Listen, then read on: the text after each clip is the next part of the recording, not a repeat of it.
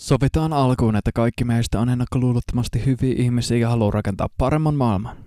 Viime jaksossa pohdittiin sen tärkeyttä, että maahanmuuttaja pyritään sopeuttamaan yhteiskuntaa eikä hänelle anneta työpaikoilla tai julkisilla paikoilla tuumaakaan periksi. Ei ole mitään syytä järjestää kantaväestölle kasvatusta siitä, miten muissa kulttuureissa on tapana toimia, kun meidän pitäisi antaa maahanmuuttajille koulutusta siitä, miten täällä on tapana toimia. Tällainen tulkintakasvatus on halla mukaan ymmärrettävää sellaisessa yhteiskunnassa, jossa erilaiset ryhmät olosuhteiden pakosta joutuvat elämään yhdessä. Sen sijaan on harvinaisen epäselvää, miksi tällaista konfliktiherkkää viritystä pitäisi ehdoin tahdoin rakentaa, ja että mikä on sen tuoma lisäarvo verrattuna yhteiskuntaan, jossa kaikilla on samat ydinarvot. Ruotsissa muslimikäännynnäinen joutui lopettamaan työt vanhainkodissa, sillä työssä vaadittiin lyhythihaisen paidan pitämistä hygieniaan liittyvistä syistä. Hän kieltäytyi, otti lopputilin ja teki syrjintävaltuutetulle ilmoituksen uskontoon perustuvasta syrjinnästä.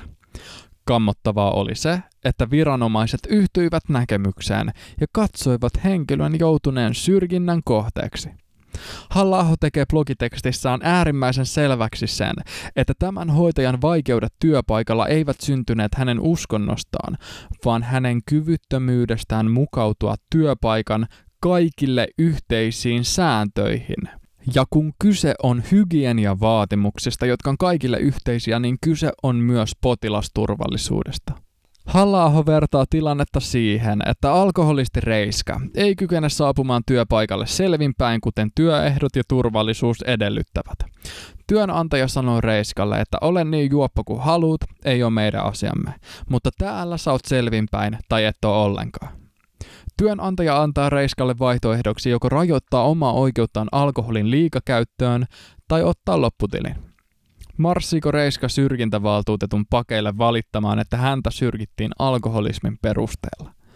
halla argumentti on looginen ja johdonmukainen ja työpaikkojen säännöt, ne on yhteisiä ja kaikkien tulee pystyä sopeutua niihin.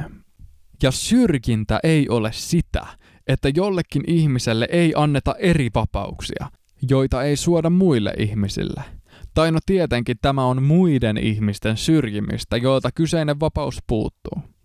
Syrjintä tarkoitti joskus, ja ehkä tarkoittaa vieläkin paperilla sitä, että jotakuta kohdellaan huonommin kuin jotakuta muuta, ja vielä tyypillisesti jonkun henkilöön liittyvän epäolennaisen ominaisuuden vuoksi.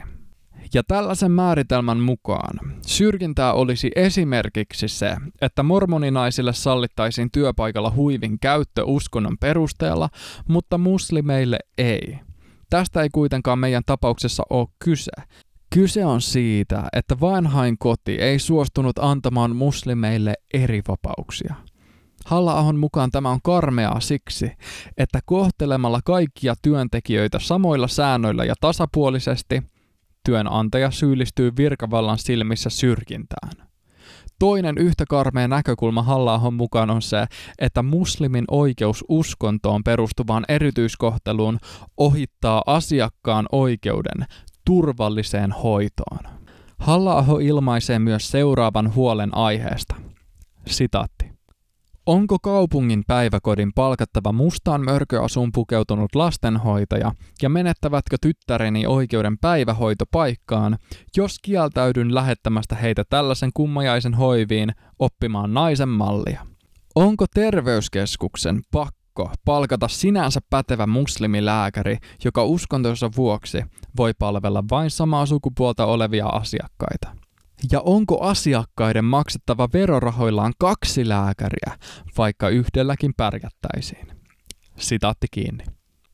Ja koska vastaan tulee tulevaisuudessakin tulemaan maahanmuuttajia, jotka hakevat työpaikkaa, mutta heidän kulttuurinsa estää heitä tekemästä kyseistä työtä, niin meidän on yhteiskuntana tunnustettava se, että työnantaja ei syyllisty etniseen syrjintään, mikäli hän ei ota hankalaa ihmistä töihin, oli syyt sitten uskonnollisia, kulttuurillisia tai ei, sillä se, kenen on joustettava, on maahanmuuttaja.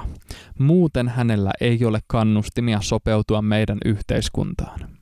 halla mukaan on myös syytä epäillä, että juuri kulttuurillinen joustamattomuus ja itsepäisyys voi hyvinkin olla syynä siihen, että muslimimaailma elää suuressa kurjuudessa ja turvattomuudessa, ja nimenomaan se, että länsimaalaiset painostavat muslimiyksilöjä muuttumaan, voi olla pitkällä aikavälillä se tekijä, joka vapauttaa muslimimaailman keskiaikaisista kahleistaan.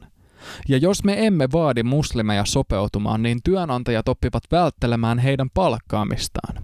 Mikäli työntekijällä on työnantajalle vaatimuksia liittyen ruokaan, taukoihin viisi kertaa päivässä rukoilua varten, vaatimuksia pomon sukupuolesta ja ongelmia tehdä töitä vastakkaisen sukupuolen kanssa, niin tällaista työntekijää ei oletettavasti palkata varsinkaan silloin, kun työnantaja tietää myös sen, että jos työnantaja itse mokaa jonkun näistä asioista, niin häntä syytetään rasismista ja tehdään tutkintapyyntö poliisille. Pahimmassa tapauksessa huonolle työntekijälle voi joutua maksamaan korvauksia. Ja ehkäpä kaikista merkillisintä on se, että maahanmuuttajalla, jonka tulisi olla kiitollinen etuoikeudestaan asua maassa, on suunnaton lista vaatimuksia ja kokemus siitä, että näiden vaatimuksien esittäminen on kohtuullista ja oikein.